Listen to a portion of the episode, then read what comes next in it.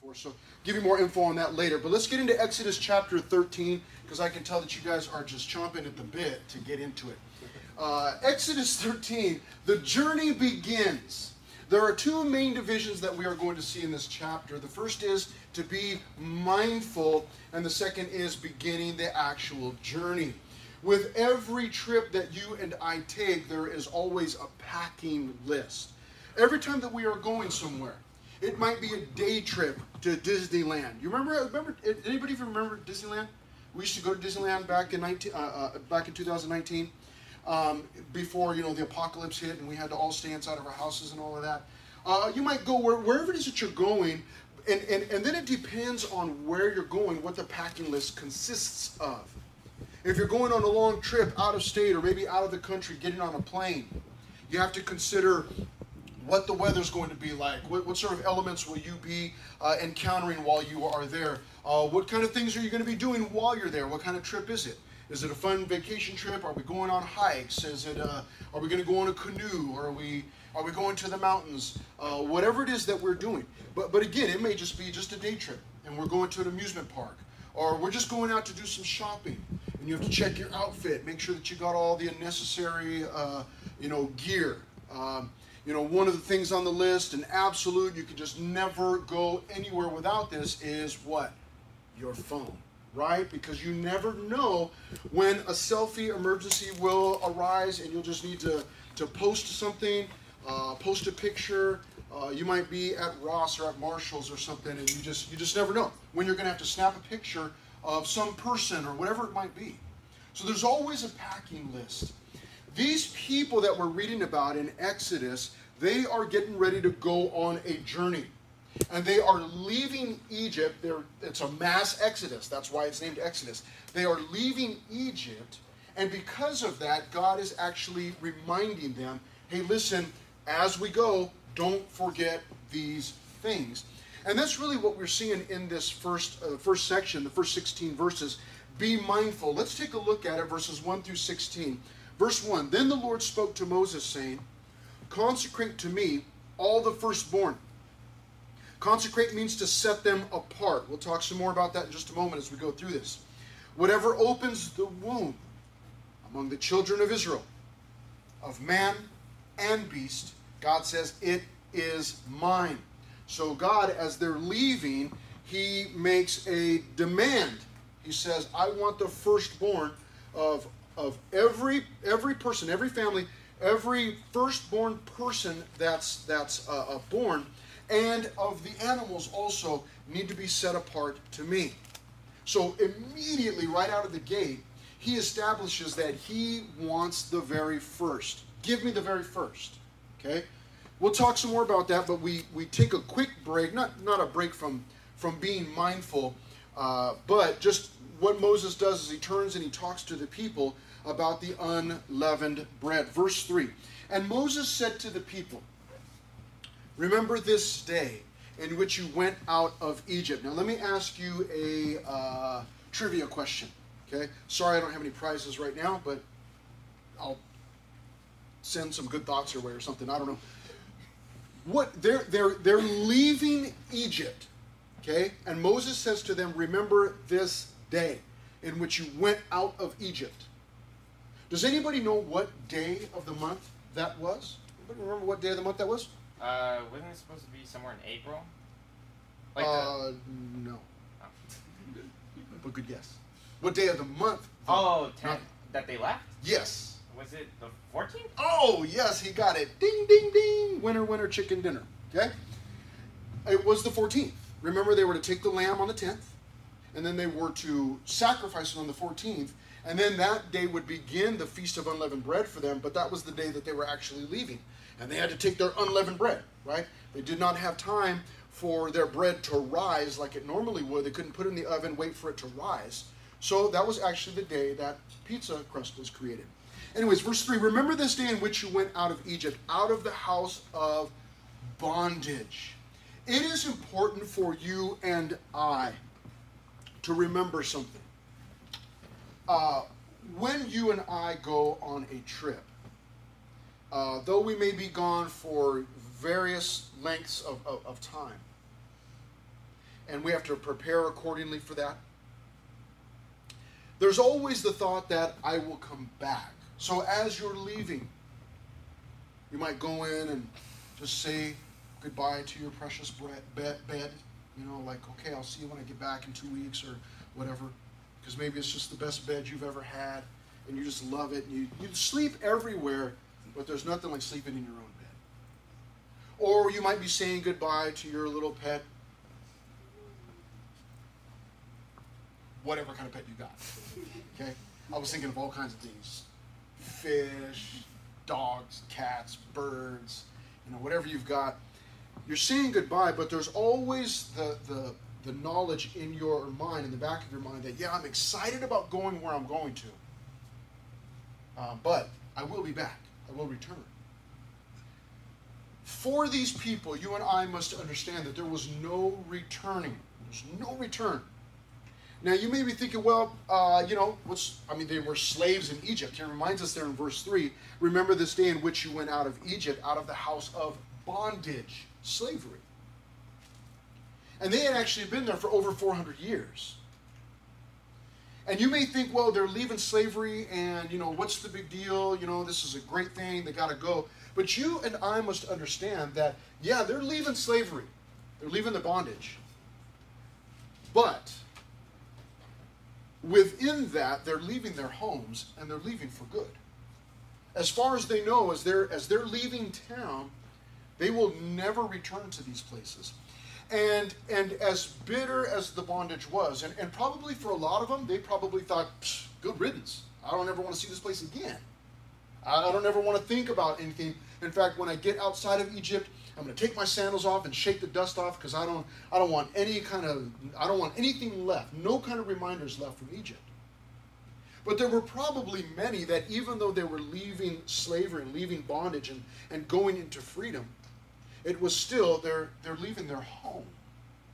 And that is not always an easy thing to do. Even as bad as things may get at home, it's not always easy to leave and know that you're leaving for good. These people were leaving for good. But it is important for you and I to remember that they were leaving bondage. They were leaving slavery, which was a wonderful thing. But for many of them, they had never experienced freedom. So they don't really know. You know how you kind of get those butterflies? You get nervous, you get excited about a trip that you're going on? Like, man, we're going to the Grand Canyon, but, you know, I'm excited, seeing lots of pictures, you know, but I've never been there myself, and there's an excitement there. You don't think about the multi-hour, you know, car ride to wherever it is that you're going. You don't think about sitting in there with your legs all cramped, you know, if you've got a big family. There's no moving around. No. The only thing that you can do is every time you stop to go to the bathroom, you know, like you stop in Barstow or whatever, and you just switch, you know, and nobody wants the middle seat because it's got that little bump in it, and it's just you can't lean one way or the other. You want the side, you know, window seats so you can lean over. Nobody cares about the middle person, right? But there's always some excitement, some stirring. These people are leaving slavery for good, never to return. And we're told there in verse 3 that they're leaving out of the house of bondage, for by strength of hand the Lord brought you out of this place. No leavened bread shall be eaten. On this day you are going out in the month Abib. So I'm not going to have them up here on the screen, but I will tell you what they are for those of you that take notes. Now, there you're going, well, you just told us you're not going to have them on the screen, and there it is. Well, I know. This is this is one of our sub-points here, Feast of Unleavened Bread. They were to be mindful. They were to remember to celebrate the Feast of Unleavened Bread. But underneath that, within that, verses 3 and 4, they were to realize. He says, remember this day in which you went out of Egypt. Realize this, that you're leaving bondage. Realize this, that it's the strength of God that's taking you out of this place. Realize this, that you are not to eat any leavened bread from this point until, you know, the 21st day. And remember this, realize this, that you are going out in the month Abib. Remember, realize this new thing that God is doing. Take notice. See what's happening. Don't just let it pass by and not realize that, oh my goodness, God is doing something incredible here. There will come a time in your lives, your beautiful young lives, probably many of you are not thinking this way right now, but there will come a time when you will no longer be in here. Those of you that are freshmen, just getting started, 4 years is going to fly by. Do we have any upperclassmen in here, juniors, seniors, anybody? Yeah? Those of you that are juniors, seniors, tell us, has the time flown by? And the older that you get, the faster it goes. And you won't be in here. And maybe you're thinking, yeah, amen, that's a good thing. Leaving, you know, leaving bondage, leaving for the promised land. But there will come a time when you will say, man, I wish I could just go back and just start over, and maybe in junior high again, or, you know, just come in as a freshman again, start all over, but you won't be able to. So realize what's going on right now. Realize what God is doing right now. When we're young, and I used to be young, way back in the 1900s, I remember, like, you know, when you're like 13, 14, all you can think about is, I can't wait till I'm 15 and a half, 16, so that I can start practicing my driving. I can hardly wait till I can get my driver's permit. Then you get your driver's permit and you start driving. Then it's, man, I can hardly wait till I'm 18 and I can actually take other people with me in the car. Or I wish that I was 18 and I could go do these other things. And then you hit 18 and you go, man, I wish that I was 21 so that I could, you know, really go and have some fun and do things on my own. And then when it's 21, it's, man, I wish I was a little bit older, or, you know, I wish that I was married now. And then you get married and you say, man, I wish that I had some kids now. And you maybe have some kids and you know, you're thinking about your career, you're thinking about all of these things, and you're kind of feeling like, you know, I wish that I was a little bit older so I could do this or do that or do these other things. You start getting even older and you say, man, I wish I was just old enough to move into a senior citizen community so I get cheaper rent, nicer house, neighbors that leave me alone. But there's always that desire for, I want to be at the next step, I want to go to the next thing, and let's hurry up and get through this.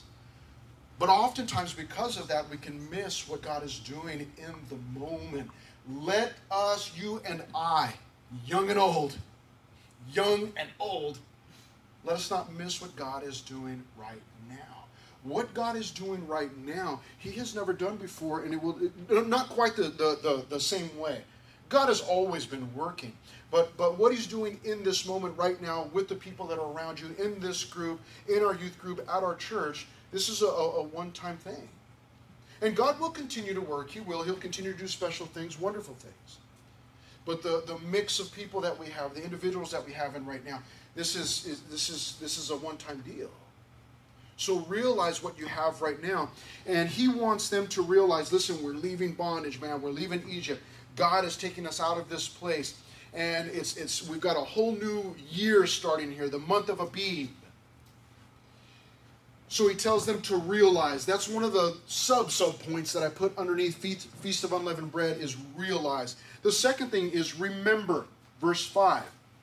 And it shall be, when the Lord brings you into the land of the Canaanites, the Hittites, the Amorites, the Termites, and the Hivites, and the Jebusites, which He swore to your fathers to give you, a land flowing with milk and honey, that you shall keep this service in this month. 7 days you shall eat unleavened bread, and on the seventh day there shall be a feast to the Lord. Unleavened bread shall be eaten 7 days, and no bread shall be seen among you, nor shall leaven be seen among you in all your quarters. So now what He does is He tells them, remember. First, it's realize what's going on right now. And then it's, when you get to the promised land, remember to do some things. Now, we already learned in verse 1, way back up in verse 1, don't forget, verses 1 and 2, God said, hey, listen, from now on, I want the firstborn, okay? Don't forget to give me the firstborn. Now we're told in verses 5, 6, and 7, when you get to the promised land, remember.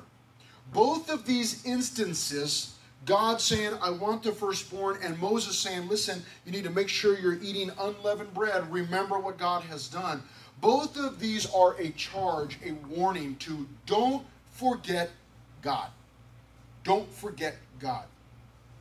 Now maybe for some of you, you're thinking there's no way that I could ever forget God.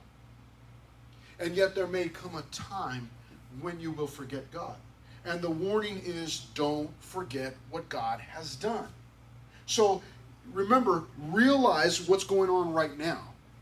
And then remember what God has done, and remember to keep your focus on him. Verse 5 again, let's look at it. And it shall be, when the Lord brings you into the land of the Canaanites and the Hittites and the Amorites and the Hivites and the Jebusites. Now, I love this in verse 5. When the Lord brings you into the land. When he does it. Not if. Now, I want you to understand, because some of you may remember this later on. These people that he is talking to, this specific group of people, as far as the adults are concerned, those that were 30 and older are actually never going to see the promised land. And you go, wait a minute, but you just said in verse 5 that when the Lord's going to do it. Yes, the people, the Israelites, he is going to get them into the promised land. However, the parents that he's speaking to right now, those that were 30 and older, parents, adults, grandparents, were never going to see the promised land. It's an incredible story, and I'll just tell you real quickly why. Because they doubted God. Because they doubted God, God did not allow them to see the promised land. I'm looking forward to getting to those chapters further on in the book of Exodus. But here, he wants them to remember. Remember something. Verse 5. He's going to give you the promised land there, middle of verse 5, which he swore to your fathers to give you. A land flowing with milk and honey. So, I'm going to give you the promised land, and you're going to be set. It's going to be flowing with milk and honey. Whenever I hear that, flowing with milk and honey, I immediately go to Gene Wilder. I immediately go to Charlie and the Chocolate Factory. When they first get in there, you remember, I'm talking about the old one, not the one with Johnny Depp, the good one, the old one. And as they're walking into the factory, into the chocolate factory, it's like this, there's just this kind of like wilderness of just, everything's edible. You can eat the grass and it's candy. You can eat the flowers. You can eat the plants. You can eat whatever's there. But then there's also the river that's running through. Remember, they get in the boat and it's like all this, crazy, freaky stuff. You're probably not allowed to watch that, so we'll just move on. But anyways, there's a river flowing, chocolate. And I always think about that. It's like, oh man, the land of Canaan. They get into the promised land and it's just flowing with milk and honey. The point there is not that there's a river of milk or a river of honey. The point is that there is plenty of milk and plenty of honey. Now what does milk come from again? Charlie's Chocolate Factory, right? No. From cows and goats and other types of animals. Goat milk? Anybody like goat milk? Yes. Man after my own heart. Yes. They were going into a land that was filled with animals. That was filled with, what does honey come from again? Yes, Winnie the Pooh. So yeah, there was going to be lots of animals, going to be full of animals. It was going to be full of honey, indicating goodness, just animals and produce is what I was trying to think. It's going to be filled up or already set up for them. All they've got to do is believe God and go. But when you get there at the end of verse 5, that you shall keep this service in this month. Don't forget the Feast of Unleavened Bread, because that will remind you to remember God. That will remind you of what God did. Remember I talked about the packing list at the beginning a few moments ago? Whenever you're going on a trip, it's important to know, what do I need to bring? What kind of, you know, what kind of outfits do I need to bring? And, you know, what kind of things, what kind of gear do I need? Because when you get there, you're going to need certain things. Well, here, God knows exactly where he's sending them to. Did you notice it in verse 5? The land of the Canaanites, the Hittites, the Amorites, the Hivites, the Jebusites. We read that list and we just think, okay, there's like a whole bunch of ites there, whatever. I don't, you know, it's like, what's the big deal? Well, you must understand that the Canaanites, the Hittites, the Amorites, the Hivites, the Jebusites were already established in that land. And God is sending his people into that land, and they must be careful not to absorb what the peoples around them will be offering to them. Now, anyways, they must be careful to remember that though you're in that land, and though there may be other peoples established around you that are not godly, you've got to remember me. Keep your eyes on me. Now, how applicable is this to you and I today? There is so much madness outside of this room. The political scene right now is absolutely exploding. Got elections coming up. So everybody is hating each other. You guys got school has just started. You're still trying to figure out, like, you know, how am I going to pass this class online? I can't even talk to the teacher, trying to figure all this out. Do I need to wear a mask? Do I not need to wear a mask? Can I touch you? Can I not touch you? It's just, it's absolute madness. And everybody's got a different opinion of how to handle all of this. Do I do this thing or do I not do this thing? And do I go here or not go there? And do I say this thing or not say this thing? And do I post this thing or not post it? And we've got, everybody's got an opinion. And how important is it for you and I to remember God? Oh, that's right. Wait a minute. What about God? What about God? What is God doing right now? Has anybody stopped to think about that? What is God doing right now? Is God freaking out because all of this stuff is, because society is just exploding, falling apart? God's not freaking out. What's God doing? God is doing the same thing right now that he has done during every other crisis and pandemic and election year. He's doing the same thing. He is seeking the lost. He's extending his love to the masses, to the nations. And you and I got to make sure or fight to not miss that. Like, oh, that's right. Forgot about God. That's the point here. You're going to a new land. There's something new happening. This is something that you've never experienced, Israelites. Don't forget God. How important for you and I. We're going through a time like we have never, you and I have never experienced anything like what's going on right now. This is new territory. And I would challenge you with this question, and don't answer it out loud, but I just challenge you with this question. Have you forgotten about God? Has God gotten lost in all of the madness? That's what we're doing here, is remembering God. Oh, that's right. Forgot about God. And he's trying to get them to get it in their mind before they get to the promised land. Don't forget God. Keep God at the forefront of your mind. Keep God first. Give him your firstborn. Keep God first. He says in verse 6, 7 days you shall eat unleavened bread. We already know this, right? We already know they're supposed to eat celebrate this feast of unleavened bread for 7 days. 7 days you shall eat unleavened bread. And on the 7th day, there shall be a feast to the Lord. I like that part, right? Feast to the Lord. Unleavened bread shall be eaten 7 days. And no leavened bread shall be seen among you, nor shall leaven be seen among you in all your quarters. Why is that again? Oh, that's right, because leaven was going to be a picture of sin. You got to get it out, clear it out, make a practice of it. Now, he's told them to realize, he's told them to remember. Now, in verses 8 through 10, he tells them to retell. retail, is that what you said? I like to shop. Retail, shopping, I like to shop. No, retell what you've heard. Retell what you've learned. Verse 8, and you shall tell your son in that day, saying, this is done because of what the Lord did for me when I came up from Egypt. It shall be as a sign to you on your hand and as a memorial between your eyes, that the Lord's law may be in your mouth. For with a strong hand the Lord has brought you out of Egypt.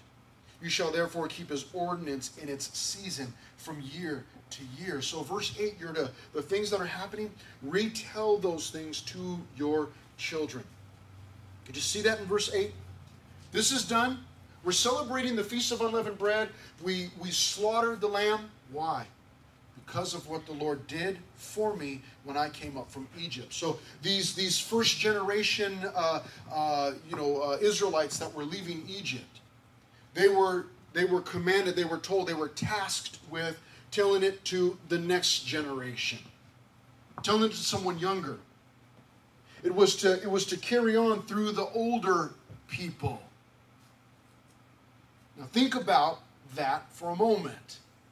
Do you have anyone younger in your life that you are telling these things to? That you are leading to God? Because that's the practice here. That's what we do. And you don't have to wait till you're an official adult leader. Oh, okay, now I'm going to tell younger people. No, you start right now. I know that many of you have younger brothers and younger sisters. You have younger cousins. You have younger neighbors. Tell them what God has done for you. That's the point here. Continue to tell this story. Tell what happened. Give a first-hand account. That's how we learn. That's how we pass this on. Verse 9, it shall be as a sign to you on your hand and as a memorial between your eyes. Now this will continue that thought of it being a sign to you on your hand and a memorial between your eyes. I don't know if any of you have ever seen, there are Jews that will wear a box on their forehead. Anybody ever seen that? Anybody ever seen? Anybody ever seen a box? Just kidding. Yeah, there are Jews that will wear a phylactery on their head, and it's a box with scriptures in it. And they tie it around their head, and it's just a little black box. And then they will also wear a band around their hand. So they took this literally, like, oh, it's supposed to be a sign, you know, on your hand, a memorial between your eyes. They took it literally, but the point that is being made here is, let it be like if you had it on your hand, okay? Let it be a reminder. On Friday, I was mowing my lawn, trimming things, and I got stung by a wasp. I remember that because I've got a spot right here on my arm that's red and irritated. And last night I woke up in the middle of the night scratching. I was like, what is going on? And then it's like, oh, that's right. I remember. So the idea is that you don't literally have to put it on your right hand, but the idea is that it should, the memory of what God has done should be there, like your hand, like oh, there it is. And then between your eyes, let it be at the forefront of your mind. This is what God has done. What a great practice for you and I. Let's always remember God at the forefront, like at the beginning. I mean, how many of us, don't raise your hand, but how many of us, when facing a difficulty, a challenge, some scary time or thing or instance, how many of us, it's like God is the last thing that we think about.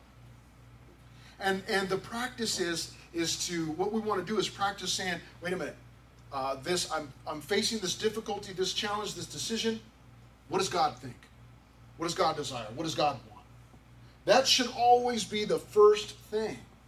But oftentimes, we get in trouble, we get scared, we get freaked out, we can't sleep, we're worried, we're asking everybody on the face of planet Earth, what do you think about this situation? And we've got a million different opinions, and we're just, our heart is all over the place because, oh, that's right, I forgot to ask God. God probably has something to say about this. So let him be the first thing that you're thinking about. It shall be a sign, in verse 9, to you on your hand, and as a memorial between your eyes, that the Lord's law may be in your mouth. There it is. Do I need to have God's law like physically in my mouth? No. The idea is that it's on my mind. It's in my mouth. I'm retelling it. At the end of verse 9, he says, "For with a strong hand the Lord has brought you out of Egypt. You shall therefore keep this ordinance in its season from year to year." Don't forget. Don't forget. Now, the second thing that they were to be mindful of was, after the Feast of Unleavened Bread, was the firstborn. Verse 11. "And it shall be, when the Lord brings you into the land of the Canaanites, as he swore to you and your fathers, and gives it to you, that you shall set apart to the Lord all that open the womb." It's just a cool way of saying everything that's born. That is, every firstborn that comes from an animal. Okay, so he deals here, I was going to push the button to mix you guys all up. As he deals with the firstborn, verses 11 through 13 deal with the male animals. Verse 12, "That you shall set apart to the Lord all that open the womb," that is, every firstborn that comes from an animal in which you have. "The males shall be the Lord's." So they were to take of every animal that they had, all of their herds, all of their flocks, they were to take the firstborn. Every time they had a firstborn animal, they were to give it to God. Sacrifice it to God is what's being indicated here. Now, this is difficult because when you have flocks and animals, some of you may be very familiar with this. When you've got animals, every baby animal that's born is important. I know, because I watch Dr. Pohl. Every single animal that you have is important. So for them to give up one of their animals, especially the firstborn, that's tough. I want you to think about this. I want you to think about your cool little dog that you have at home. And if your cool little dog got mixed up with another little dog and had some puppies, right? Now that dog, you might have a dog that just, that has 20 puppies, but you want to keep every single one of them, don't you? You don't want to give up one of them. Like, no, can we please just keep 20?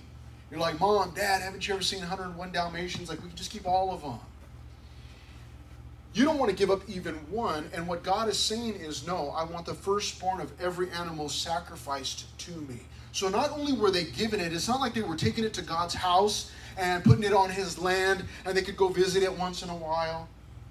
No, they were sacrificing. Now, we don't get all of that here. We don't get that much detail here, which we will get, but that's what's indicated here.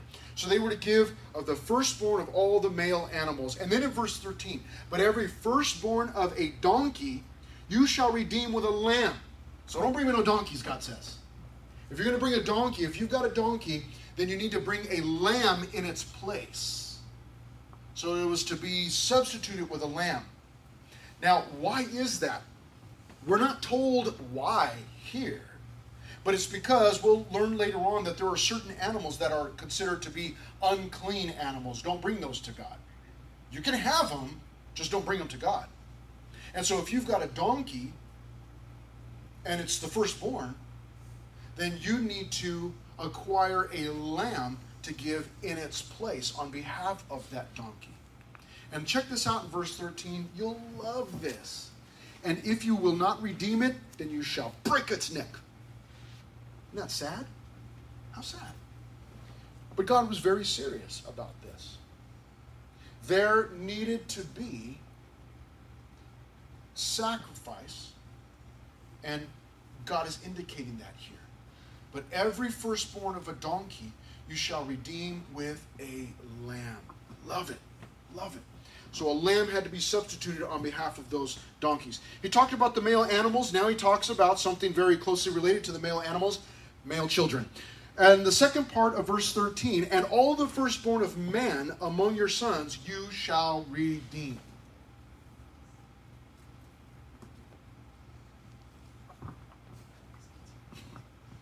And all the firstborn of man among your sons you shall redeem. Verse 14. So it shall be when your son asks you in time to come, saying, what is this? That you shall say to him, by strength of hand the Lord brought us out of Egypt, out of the house of bondage. And it came to pass, when Pharaoh was stubborn about letting us go, that the Lord killed all the firstborn in the land of Egypt, both the firstborn of man and the firstborn of beast.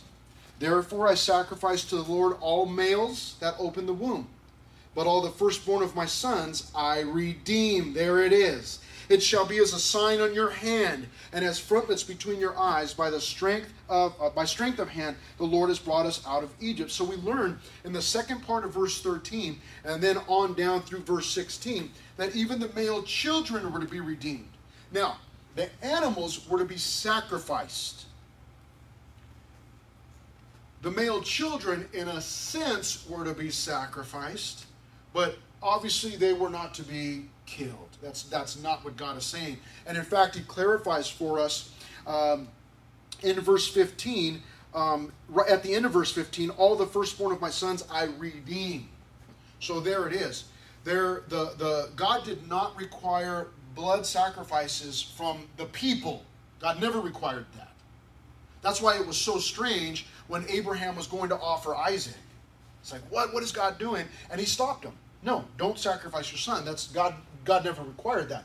The other pagan religions, the other idolatrous religions, they actually required human sacrifice. God never did. But spiritually, he does. And the point here in these verses is that the firstborn is to be dedicated to God.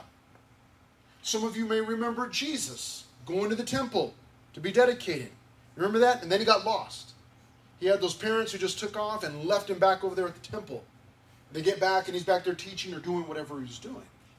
My kids, my firstborn daughter, after she was born, sometime after, we took her to church and she was dedicated there at church. The pastor held her and prayed for her there on a Sunday morning. How many of you were dedicated in church? Anybody? Anybody dedicated in church? All right, all two of you, three of you. The rest of you, you're not even saved. What are you doing here? Just kidding. They are asleep this morning, absolutely asleep. Jacob, you're hearing Jacob smiling with me, laughing with me. Everybody else is like, can we get out of here? Okay? Anyhow, you two, third service. I'm going to come in strong. Okay? Anyhow, what they were to do was they were to dedicate their kids to the Lord. And it had to be a spiritual act, but there was blood sacrifice involved. And what they had to do was bring an animal. At this point, we don't know what kind of animal it was. We'll get to that later on. But there had to be a blood sacrifice from an animal on behalf of that male child that was being given or dedicated to the Lord. And all of this, again in verse 14, was to remind them that it was God who brought us out of Egypt, out of the house of bondage. And then they were to retell the story in verse 15, when Pharaoh was stubborn about letting us go. But the Lord killed all the firstborn in the land of Egypt. This is what God did. Both the firstborn of man and the firstborn of beast. Therefore I sacrificed to the Lord all males that open the womb. That's why I do it. In verse 16, it shall be a reminder to you, a sign on your hand, frontlets between your eyes. By the strength of hand, the Lord brought us out of Egypt. So they were about to begin this journey, which we're not going to get into. This is where we stopped this morning. They were about to begin this journey, but they're being charged, they're being warned, as you leave, as you go, as you enter the promised land, as you're traveling, as you're doing these things, don't forget God. What do you think they did? They did what they were told not to do. Don't forget God. And they would go up and down. They would forget and they would remember. They would forget and they would remember. They would forget, act accordingly, and be disciplined. And then remember. And then they would forget, act accordingly, and be disciplined, and then remember. It was up and down and up and down. But God, being a good dad, a heavenly father, appropriately, he warns them ahead of time. Listen, this is what you're to do, and don't forget.